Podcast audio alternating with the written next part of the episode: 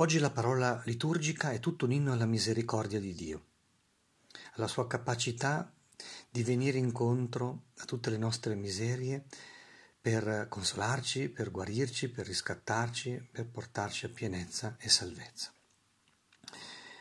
In particolare mm, si può vedere che è un inno alla precisione dell'amore, alla capacità dell'amore di andare fino al dettaglio, di non fermarsi in superficie, di non fermarsi a proclami e discorsi eh, generali. Al centro ci sta il bellissimo affresco sul sacerdozio di Gesù, il sommo sacerdote. E si vede come Gesù è colui che si sente dire tu sei mio figlio, oggi ti ho generato, questa è la sua identità profonda, trinitaria, ma anche tu sei sacerdote per sempre secondo l'ordine di Melchisedec, questa è la sua missione.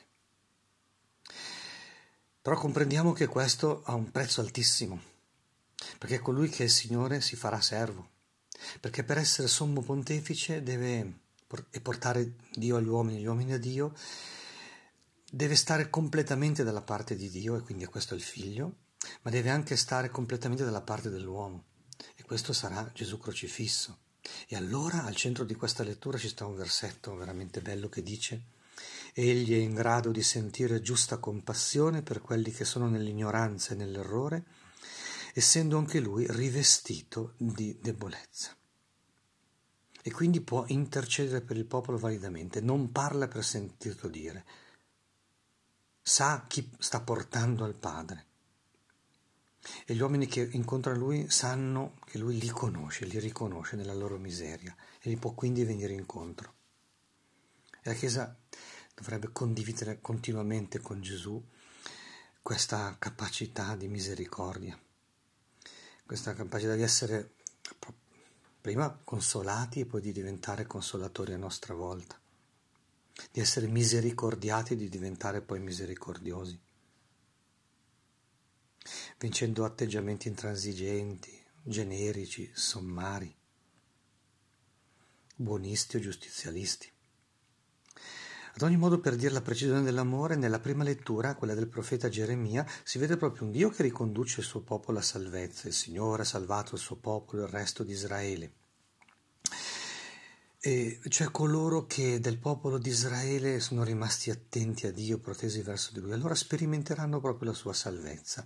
Ma dice che è vero che li raduna dall'estremità della terra, ma sa che fra loro c'è il cieco e lo zoppo, la donna incinta e la partoriente. Cioè tutti che, a titolo diverso, e quindi richiedono anche un, un accostamento diverso, erano partiti nel pianto e io li riporterò tra le consolazioni. E Yahweh lo farà con cuore di padre, perché io sono un padre per Israele e Efraim è il mio primogenito. Sempre quando noi mettiamo la nostra ferita, la nostra piaga, la nostra miseria davanti a Dio, e non solo sperimenteremo la sua consolazione, la sua salvezza, ma anche per la sua paternità e la nostra figliolanza. Ci sentiremo, come dice la scrittura, appunto, come il mio primogenito. Parteciperemo di qualcosa della grazia del figlio di Gesù. Nel Vangelo tutto questo è portato a compimento nella scena di una guarigione.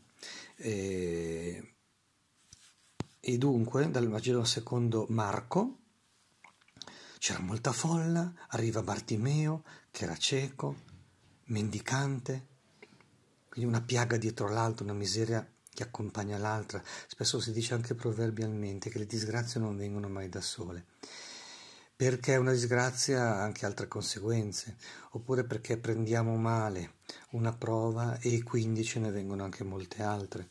E quindi il lavoro di consolazione e guarigione è veramente molto profondo. Non sempre abbiamo così voglia di essere salvati e liberati.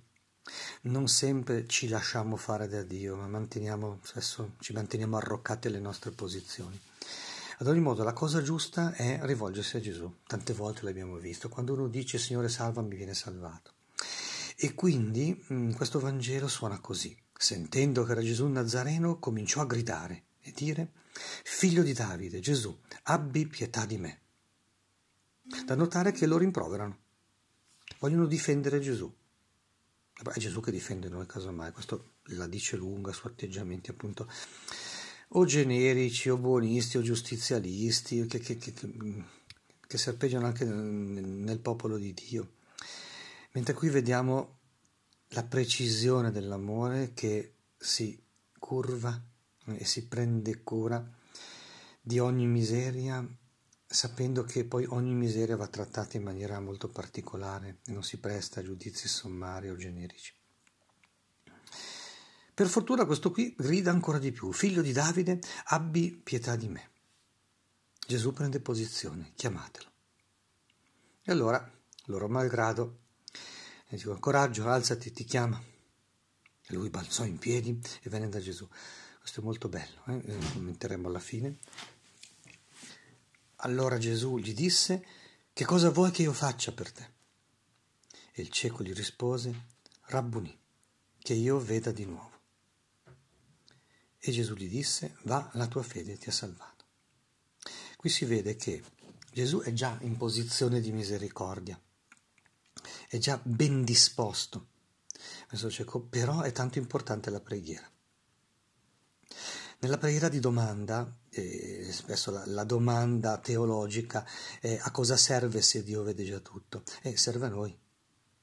Serve a moltiplicare il nostro desiderio, ad accrescere la nostra fede, a dilatare il cuore per ricevere meglio la grazia che il Signore non ci farà mancare. E dunque di fronte a questa misericordia è proprio importante riconoscere la nostra miseria, riconoscere che non la mettiamo a posto da soli, che abbiamo bisogno Abbiamo bisogno di Gesù, il Salvatore, come dice il suo stesso nome. Possiamo pregare come prega oggi la Chiesa nella sua orazione di colletta che racchiude tutto il significato della parola di Dio oggi proclamata. O Dio, luce ai ciechi e gioia ai tribolati, che nel tuo Figlio unigenito ci hai dato il sacerdote giusto e compassionevole verso coloro che gemono nell'oppressione e nel pianto, ascolta il grido della nostra preghiera fa che tutti gli uomini riconoscano in lui la tenerezza del tuo amore di Padre e si mettano in cammino verso di te. Sia lodato Gesù Cristo.